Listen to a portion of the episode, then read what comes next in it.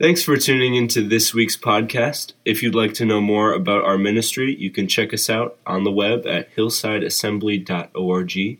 You're about to hear a message from our current message series, and I hope you open your heart and mind to hear a word from God today. Good morning and welcome to Hillside Assembly. My name is Adrian. I'm excited today to learn and grow together with you in Jesus.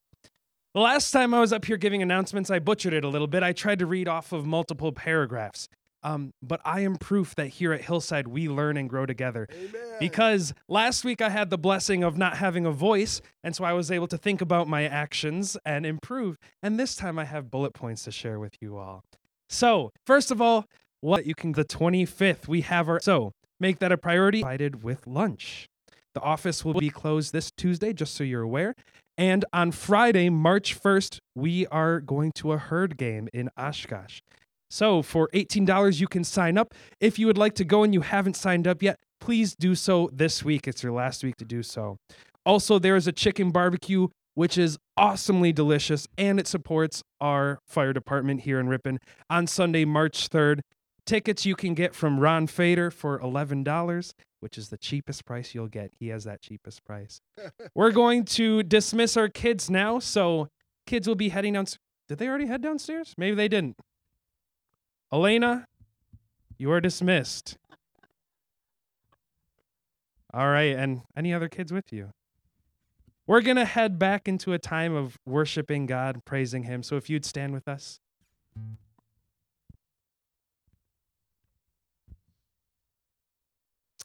Along with the theme of breakthrough that we're in this late winter, spring season, as Pastor is preaching on breakthrough, maybe you're still waiting on your breakthrough. Maybe you can thank God and have a testimony for a breakthrough you've experienced, but maybe you're waiting yet for that breakthrough. I want to encourage you, don't stop praying. Because it says that your breakthrough is coming, because Jesus said in the Matthew 7:7 prayer, ask, and it will be given to you. Seek, and you will find. Knock, and the door will be open to you. Amen? I love that prayer, Matthew 7:7. So we'd like to sing a song about prayer, The Battle Belongs to the Lord. Amen.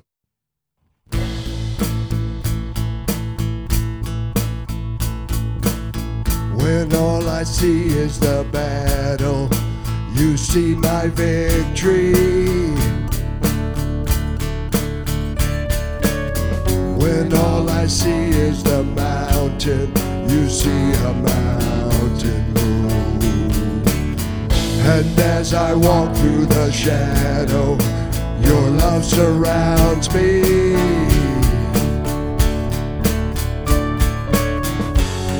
There's nothing to fear now, for I am safe with you. So when I fight, I'll fight on my knees, with my hands lifted high. Oh God, the battle belongs to you.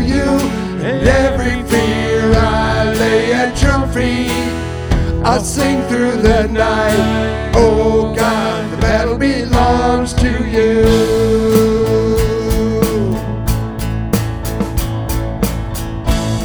And if you are for me, who can be against me?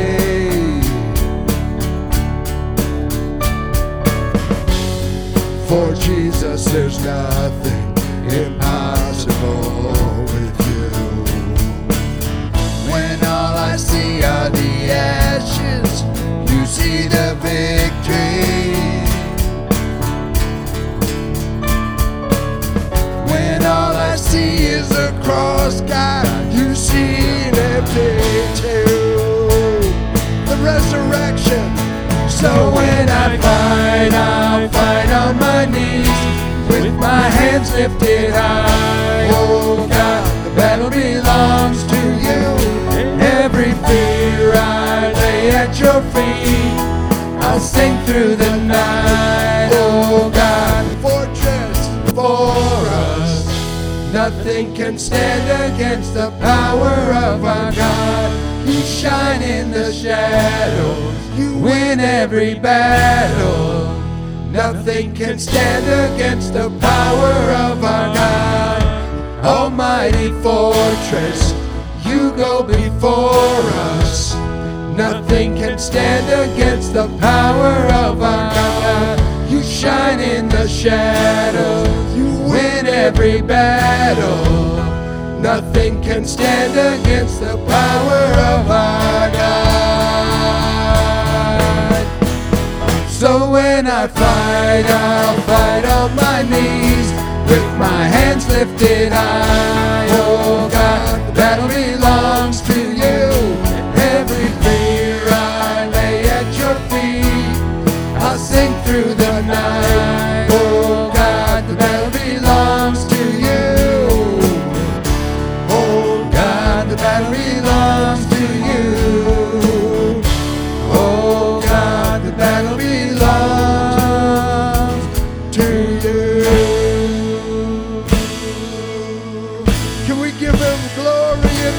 Of the Lord.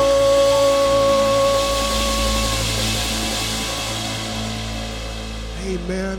I'll fight on my knees. That's talking about prayer, people of God.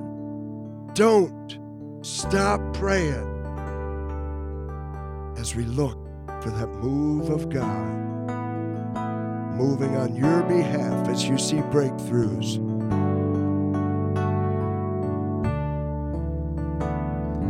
Mountains are still being moved. Strongholds are still being loosed. God, we believe. Yes, we can see it. That wonders are still what you do. We are here for you. Come and do what you do. We are here for you. Come and do what you do. Set our hearts on you. Come and do what you do. 'Cause we need a move. Amen. We need a move.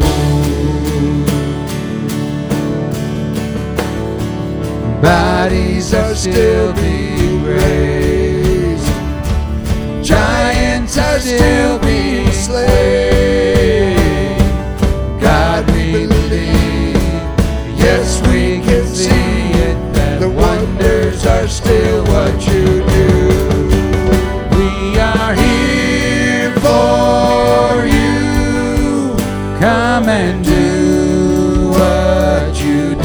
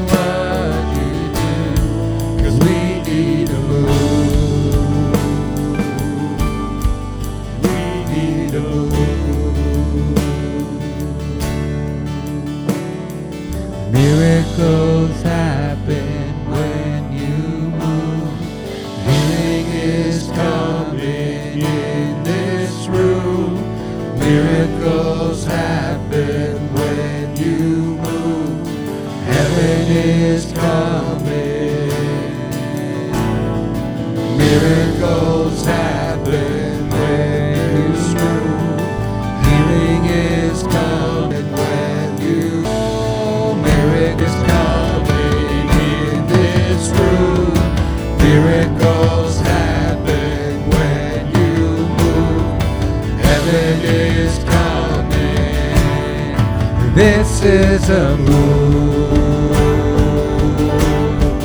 This is a move. We are here. We are here for you. Come and do what you do. We are here for you. Come and do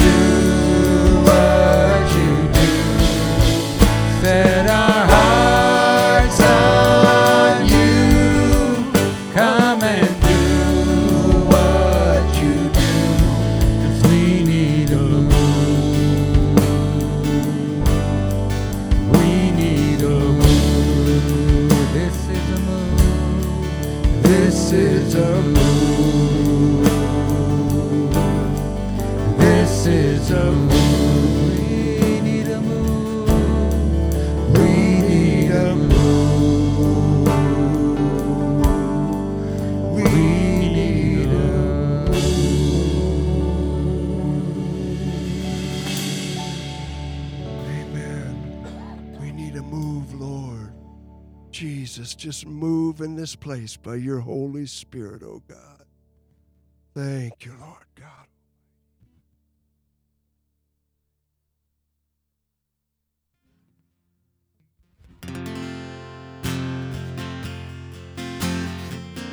Sing with me. Let's bless the Lord. Bless the Lord, oh my soul. Oh my soul. Worship his holy name. Sing like never before. Oh my soul. I worship your holy name.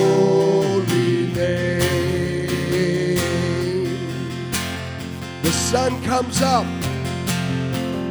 The sun comes up. It's a new day dawning. It's time to sing your song again. Whatever may pass and whatever lies before me, let me be singing.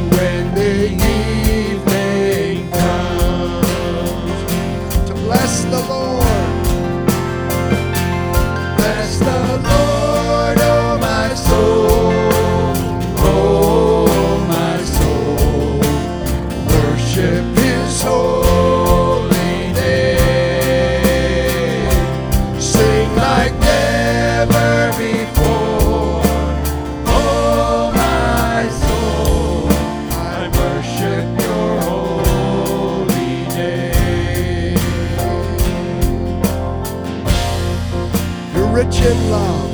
You're rich in love and you're slow to anger. Your name is great and your heart is kind. For all your goodness I will keep on singing.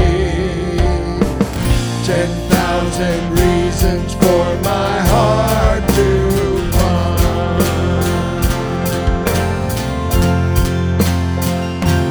bless the Lord, oh my soul, oh my soul. Worship his holy form. And on that day when my strength is failing, and yours here, and my time has come, still my soul will sing your praise unending. 10,000 years and then forevermore. To bless the Lord. Bless the Lord, oh my soul. Oh my soul. Worship his holy name.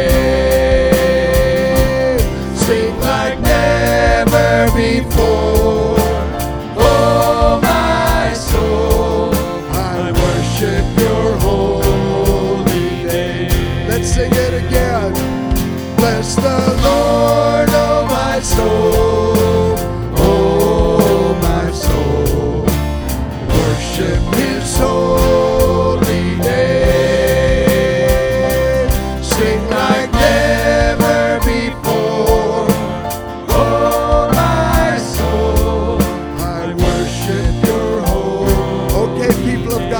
Lift your voices up. Bless the Lord, oh my soul. Oh my soul. Worship his holy name. Sing like never before. Oh my soul. I worship your holy name. Let's sing it again. Bless the Lord, oh my soul. Oh my soul, worship his holy name. Sing like never before.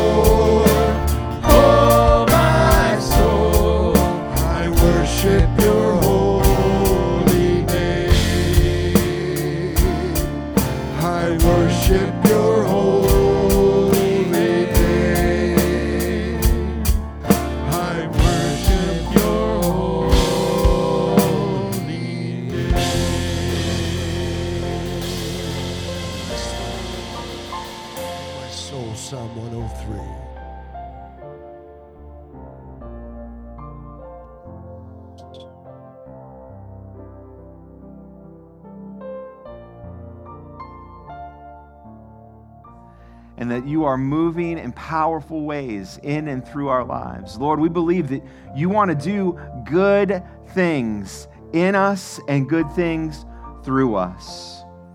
Lord, we make room this morning for you to speak to our hearts, our minds, to Lord, to help us to not be the same as we came in when we leave this place today. And Lord, we know that we're in a very special season. And that, God, you are doing a deeper work in us.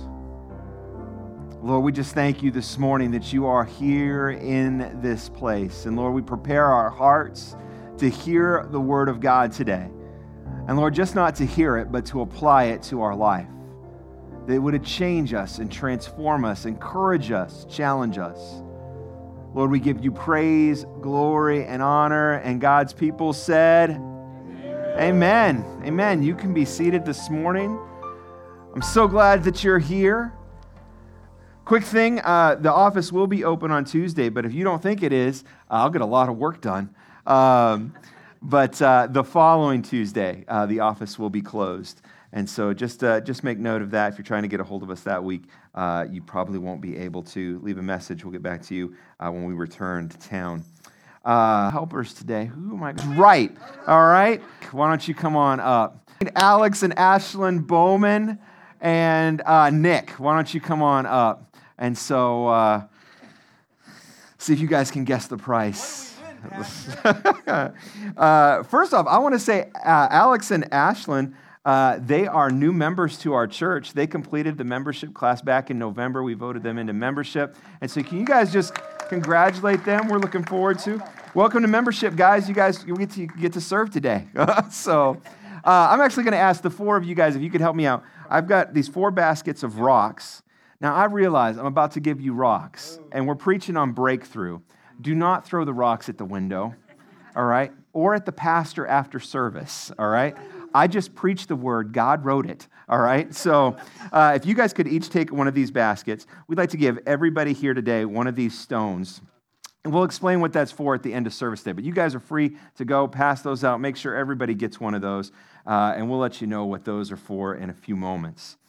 So the last couple weeks, I realized the messages have kind of been heavy, difficult, challenging, because not only are we realizing that God is bringing us to a place of breakthrough. For a lot of us in this place, God is bringing us to a place of healing. He's going back to some of the traumas and the injuries and the abuses and the sin in our life and saying, look, we're going to take care of all of this stuff. Here's what I love about God. He does not expect me or you to do the supernatural, but he does expect us to do the practical.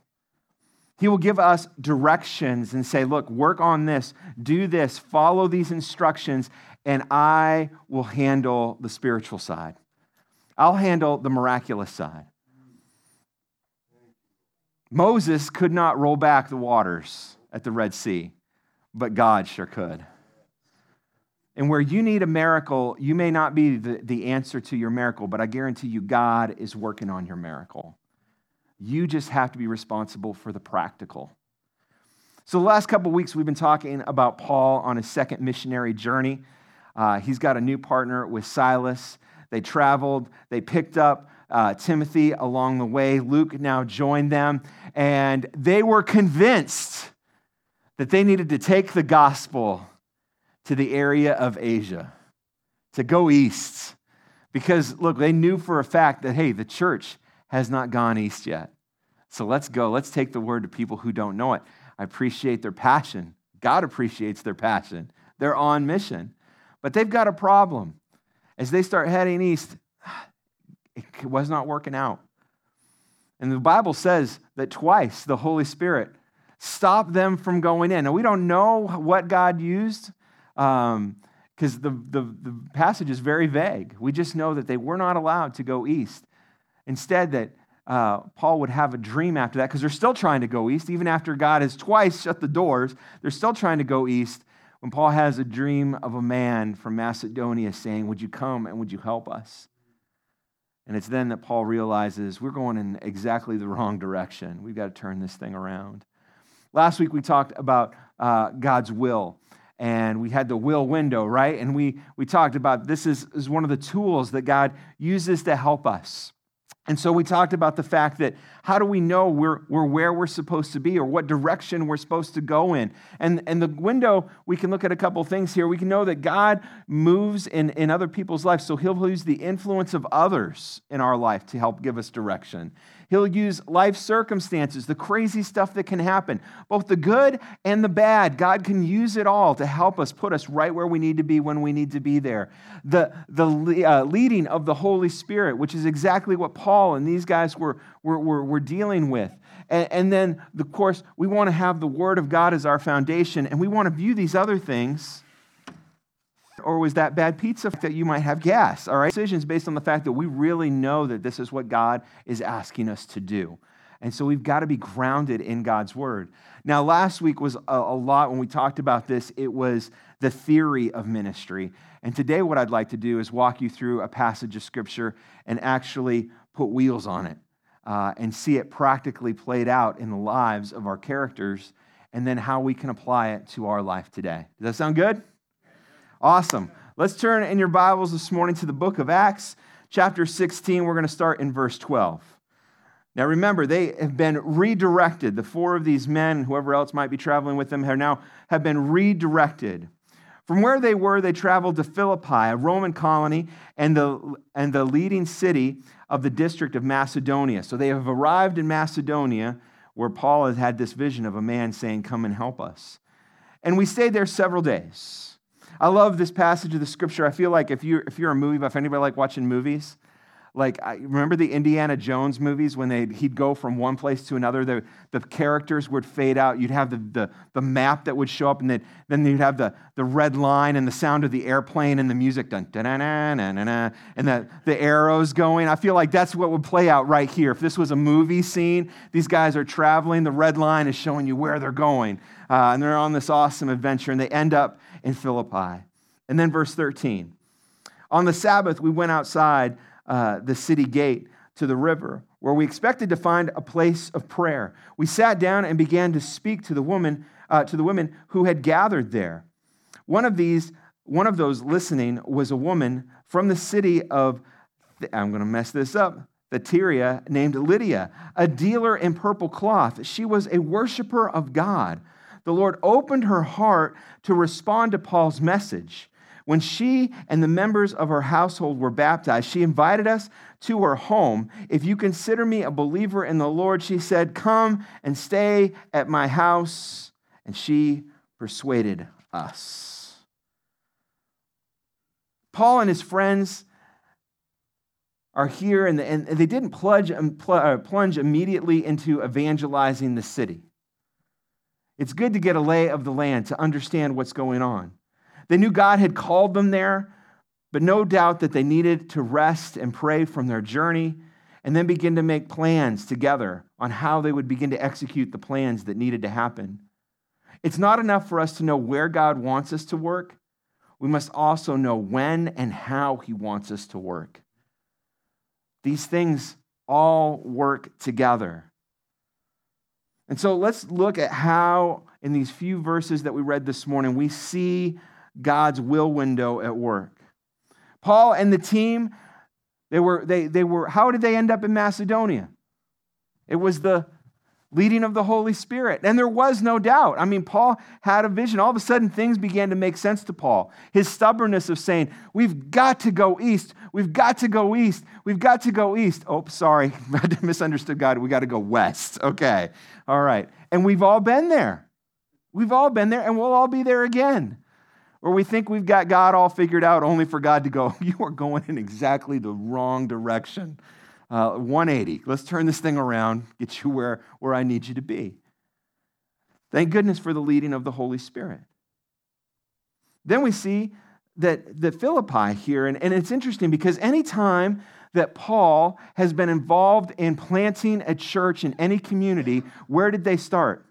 The synagogue, right? They started with the people who had a foundation in God, but were stuck in religion and had not heard about Jesus, his salvation, the work on the cross, his resurrection. But the interesting thing about Philippi is there is no synagogue. So all of a sudden, his blueprint for how ministry is supposed to go, how it's supposed to operate, how it's supposed to work, doesn't work here. So they said, hey, let's go down by the river and find a place to pray. Well, let's look back at our window, Life Synagogue. Because God had a plan for planting a church in Philippi. And it was not going to be the plan that they had used before and before and before. This was going to be different. So we see life circumstances played out to put Paul and Silas exactly where they needed to be when they needed to be there. Here's an important side note as we get here to the third part of this, is you have to understand the philosophy that Paul would have grown up in before he became a Christian. Because he was a dedicated follower to religion. And I took this quote out of some Jewish teachings that would have been from the time of Paul's life. Here's the quote. It is better that the words of the law be burned than be delivered to a woman. Whoa. Whoa. But Paul had a much higher view of women because he knew Jesus had a much higher view of women. After all, it was Jesus who found a woman at the well, and after one afternoon with Jesus, becomes the first evangelist in the Bible and wins her entire community to Christ. So Paul had a higher view of women and did not let gender defer him or pose an obstacle. Paul had no qualms of telling these women about Jesus. So what did he do? When he saw these individuals, they began a conversation. He saw an opportunity, and he shared the Word of God, the living Word of God, because he'd told them about Jesus. And something amazing happened. Paul shared the good news, and Lydia knew about God, because it said that she worshiped God. But she hadn't heard about Jesus, about what he had done, about the freedom from her sin and freedom from religion. But Paul was only the messenger. It was the Holy Spirit that did the saving. We're told in verse 14 that the Lord opened her heart to respond to Paul's message. Again, the leading of the Holy Spirit. The Word of God is spoken, but the Spirit has to be at work for the Word to be received. Amen? So who was Lydia? Well, Lydia was a wealthy, well-to-do businesswoman, a dealer of purple cloth. Lydia may not have been her actual name. It may have been something that was translated because Lydia was the name of the area where she would have been from originally. And so we're not for sure. Lydia might be a nickname. It might be her actual name. We don't know. The purple cloth that she manufactured and distributed was extremely valuable, an expensive material, often worn as a sign of nobility. The purple dyes were extracted from various shells and roots. In fact, it's thought that Lydia was also the trade brand name for her company's product. So here she is, and she's got this business, and she is running. She would have been a very important person in the Philippi Chamber of Commerce. Here she is, Everything Purple Store. Anybody ever been to an Everything Purple store? There used to be a place called Everything Purple store. I think it was just called Everything Purple. Down the Riverwalk in San Antonio. I was on a missions trip. We stopped in San Antonio. And everything was purple. I couldn't figure out why it was in Texas. I was like, this store needs to be in Minnesota. I just don't understand. Because what's purple in Texas? But everything in the store was purple, and it was probably a lot like that at Lydia's place. There was a lot of purple items. So here is Lydia. She's a well-to-do businesswoman. But then personal relationship with Jesus. And we begin our... And when you and I engage with God, and we begin our life with Jesus, he sets us free. It's this amazing feeling. And we begin this journey, we begin to walk things out. And one of the things that Jesus does is he empowers us. He says, look, I'm going to empower you to make good and wise decisions. I'm going to empower you to live the life that I'm calling you to live. One of the things that Lydia would have had to have done at this point is realize that if Jesus is going to be my Savior, if Jesus is going to be there, I need to make sure that my business does not become an idol. I can still run a business. I can still be a woman of great importance in my community, but I need to make sure I put things in the right order, the right priorities in my life. So I thought we'd talk about this for a moment. When does work become an idol? When does work become an idol? Well, I wrote down a couple thoughts about that this week. You know your work is becoming idolatrous when your Bible becomes the financial spreadsheet, or when economic indicators become more important than spiritual growth indicators in your life. When these things become more important. When you become so self-focused and self-centered that you stop caring about the needs of others and you become an Ebenezer Scrooge, where your life is all about you and about your success versus the empowerment of others around you. When success becomes an obsession, you may get to the top of the ladder of success only to discover that you've been climbing the wrong ladder the entire time. How many people, I can't even count the amount of people that I have talked to that are successful and have done extremely well in their business, only to reach the pinnacle and go, I feel incredibly empty, lost, and lonely. Everything that they were looking for was not on the ladder of the corporate hierarchy. Or how about when your work consumes you? Many business people are driven. They become workaholics. In Japan, the place of work is having a physical toll. There's a new Japanese word named, I'm going to try this, Nick, all right? Karosh, Karosh is the English version of this word, meaning death from overwork. Doctors in Japan have found a significant connection between high job stress and cardiovascular and cerebral vascular disease. High blood pressure, heart attack, and stroke. The high pressures of these high-demand jobs and one's workload is actually killing people in Japan at an extremely high rate. I saw a social media post comparing work to prison. In prison, you get time off for good behavior. At work, you get more work for good behavior. We work like, somebody finally got that. They were just like thinking about that for a moment. We might be doing this whole thing wrong. We work like crazy to get promoted. And with each promotion comes an increase in responsibilities. Having a strong work ethic is admirable and it is good. But work can begin to take over our lives if we let it. It can even take over our marriages, our relationships.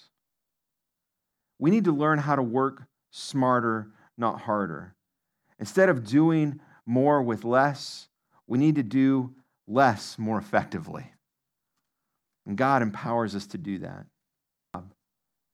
Think about this. The next time that you introduce yourself to someone, or ask them about them, what will the response be? Often the first thing that we're told is what we do for a living. It's what we say or what we expect the response to be when we ask the question, tell us about yourself.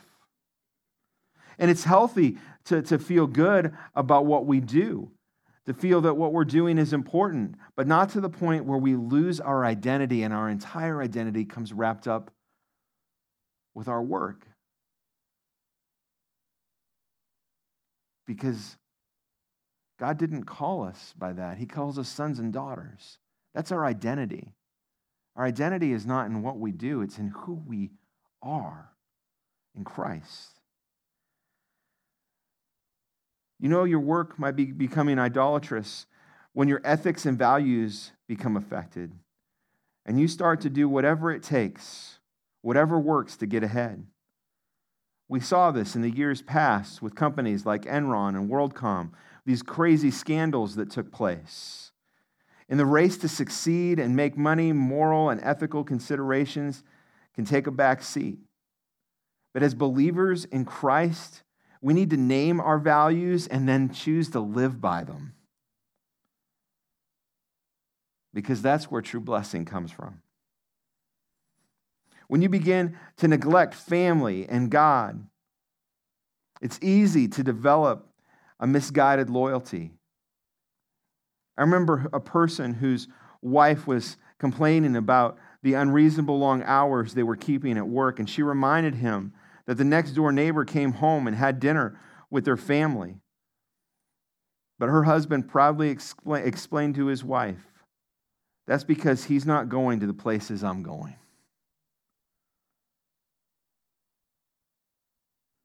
I wonder sometimes if we are so wrapped up in our work that we neglect our spouse and our kids, and the ladder that we climb leaves our kids in neglect. That's not what God's called us to. I heard a retirement ceremony of a commander sergeant major who publicly thanked his wife for taking care of the family so I could devote 100% of my efforts to the Army, he said. Our values can get so twisted that we can be proud of our neglect. Think about that for a moment. I wasn't there for any of my kids' things because I did this, and that's a proud moment. That's not what God's called us to. Being loyal to our company, to a workplace, is admirable, but we need to make sure that we have our priorities straight. I'm not saying that there aren't seasons, that we have to push harder than others. That's true. It's true in ministry. It's true in whatever job that you do. There are seasons. But we have to continue to make priorities in our life, because if we don't, life will make the priorities for us and we will miss out on the greatest blessings of our life. Lydia seems to be a woman who had her priorities straight, and she's a great example for us. After trusting Christ, Lydia insisted that Paul and Silas stay in her home and use it as a base of operations while they were in Philippi.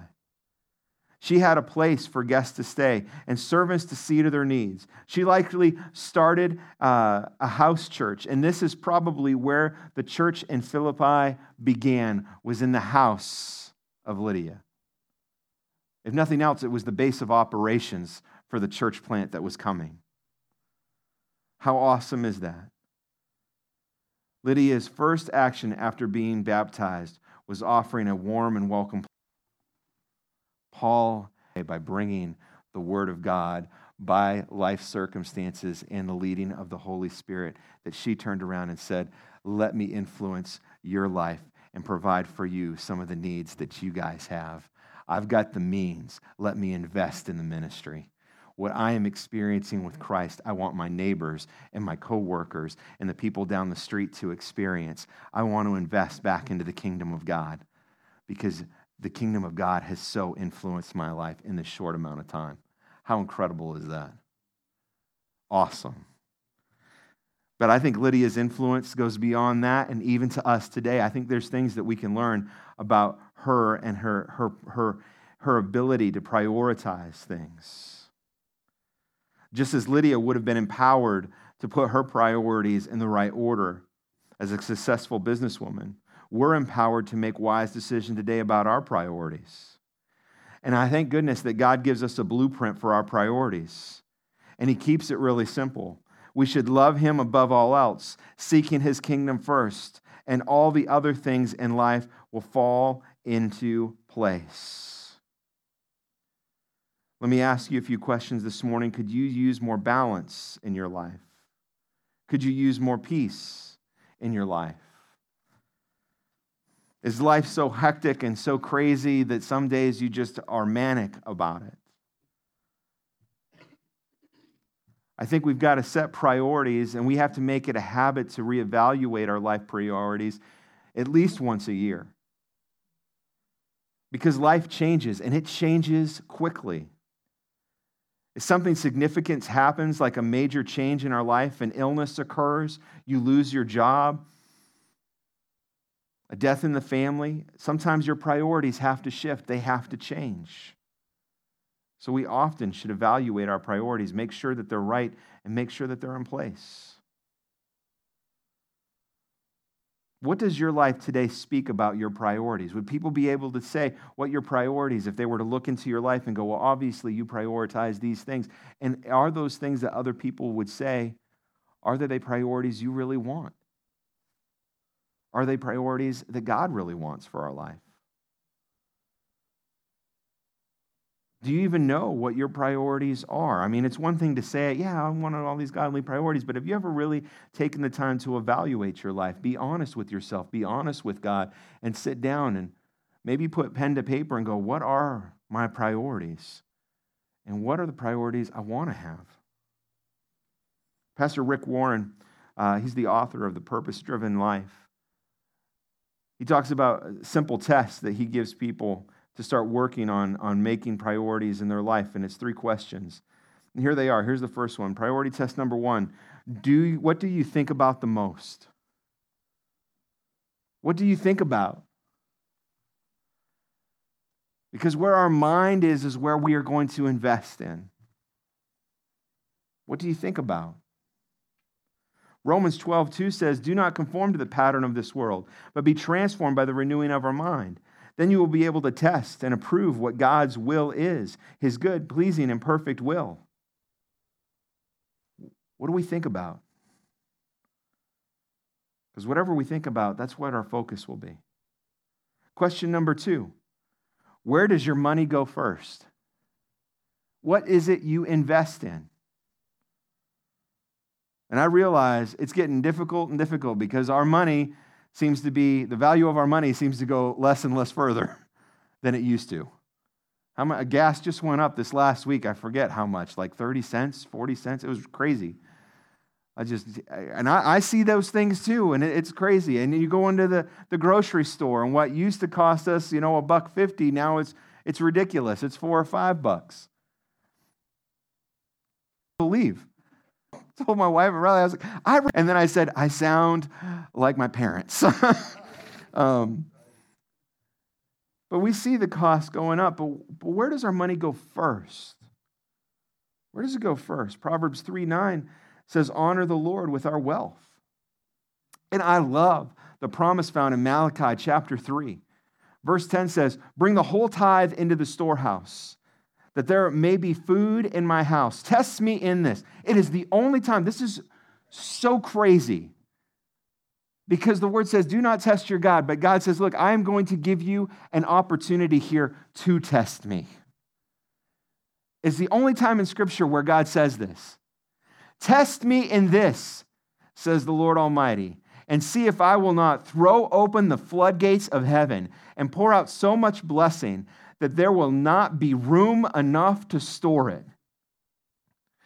Tithe should not be looked at as the believer as a burden. It is the greatest investment opportunity ever created.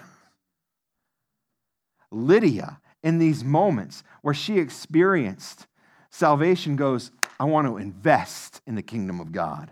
This is a smart businesswoman. She knew where to put money and how to make money grow and how to invest in things. She knew what she was doing. She was the top of the top tier.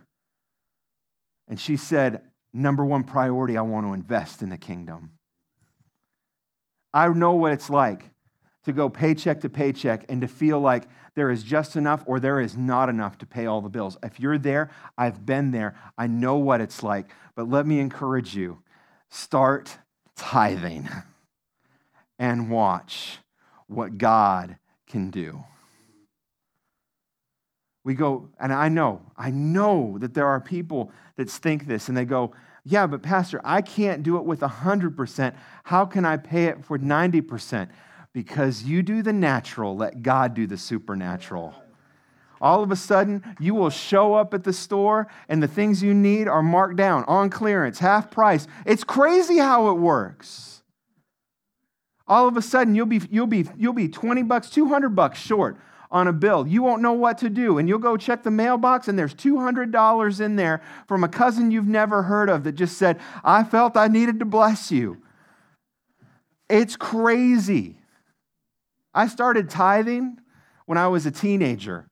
And I remember I went, tithed, was doing all these things. I was short on this money to be able to, I forget, I remember what I was going to be doing. And I was like, and I remember praying, Lord, if you really want me to go on, this must have been a retreat or something. If you want me to go, then you're going to have to provide. And that evening I went to a bookcase to some books I hadn't read for a long time. I'm a science fiction geek, and so I had these books. And I pulled out a book to read one of these books again, and all of a sudden, here plops out $60 from my bookshelf. I have no idea where it got there, how it got there. I'm sure I stuffed it in there at some point. God said to himself, we'll just keep that right there. Tithing works. Tithing works. So where do you invest your money first? Where does your money go first? And then number three, how do you spend your time?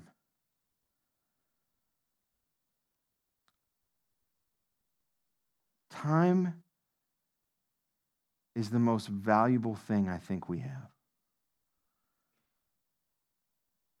As a kid, it seemed to go so slow. And it seems the older you get, the faster time goes. Like, wasn't it just Christmas? We're like 4 weeks, 5 weeks away from Easter. Like, our team is working really hard right now on Easter. It's like, how is that possible? It's crazy to think how fast time goes. It seemed like Riley was just born. She's 19. Where did it go? So what do you do? I said, time is short, and for some of us, the time is getting less and less. We're on the downhill stretch now. I'm 45. I'm like, I'm probably there. I'm like, I'm on the back half now. That's just reality. And I think about that. Like, I think about when I was younger and so many things that I didn't do because of fear. And now that I'm at that halfway or beyond the halfway point, I'm like, no, I've only got so many years left. I'm not going to let fear ruin an opportunity to experience something. I want to know. I want to make the most of it. I want to fill my life with the good things that God has for me. I got this illustration that I want to show you. This is life, and life comes at us fast. And our life will fill up with stuff. It is the natural order of things. It will just fill up with stuff. It just happens. And so I gave you these rocks, and because all of us have things that are priorities. And let's just look at the church for a moment. We've got priorities as a church. Let me grab a couple of these, and we'll just talk about a couple. We're getting ready to close here, but a couple priorities of the church. We want to connect, right? That's part of our vision statement, mission statement. We want to connect. We want to connect people to God. And we want to connect people to their God-given purpose. and we want to connect the church and our community, right? We're working hard at that, and so we want to make sure that's there. And we've got all of our core values and the rest of our mission statement, and the Word of God. Obviously, that's a huge one. We want to make sure the Word of God is preached effectively. Here is the thing. The problem is that if we let life fill up our life first, there is not room for the priorities that we need. If the church, is, and we were talking about this earlier this week, different CEOs, different pastors, we were serving at other churches this week, and I'm like, I'm just the CEO of a different branch, I told somebody, of the kingdom of God. The fact is that as a church, if we do not prioritize things, the church fills up with fluff and stuff that really does not matter.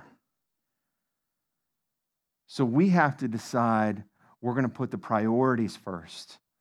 And then when we're full, the fluff can fall on the floor, because we want to make sure the priorities that God has for us don't fall on the floor. Let's take your life for a moment. What are your priorities? I hope it's relationship with God. I hope we can put that priority in there, right? Don't break these, Pastor. It's like that's breakthrough, break the vases. Let's see how that works out. Lisa would not be happy with me.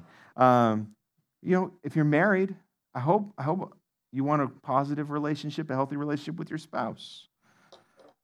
If you got kids, you want to have a healthy relationship with your kids, right? Hopefully.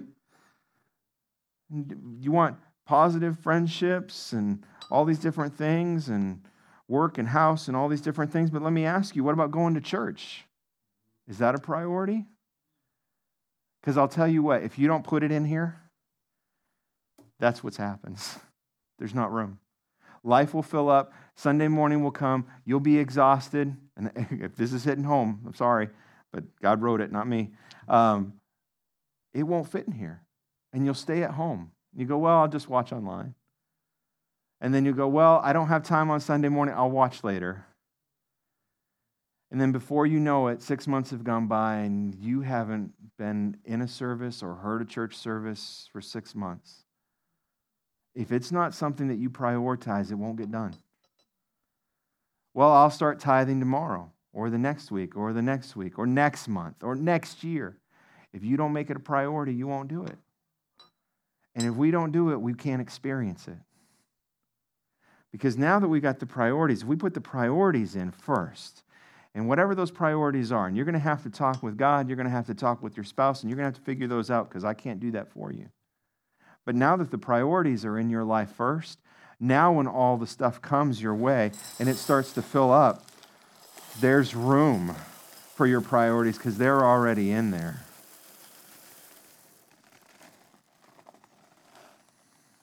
And if there's extra, it can flow on the floor, because these things don't matter.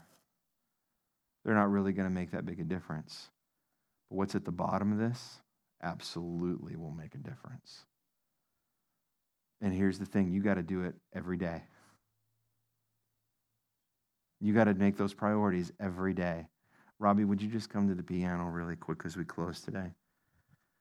We gave you those rocks really quickly. If you got one of those, would you just hold it in your hand for a moment? I know some of you probably think this is a silly thing. Pastor gave me a rock. Now I got to take a rock home. Don't break a window with it, okay? But I do hope you take that home. And I hope you put it next to wherever you do devotions.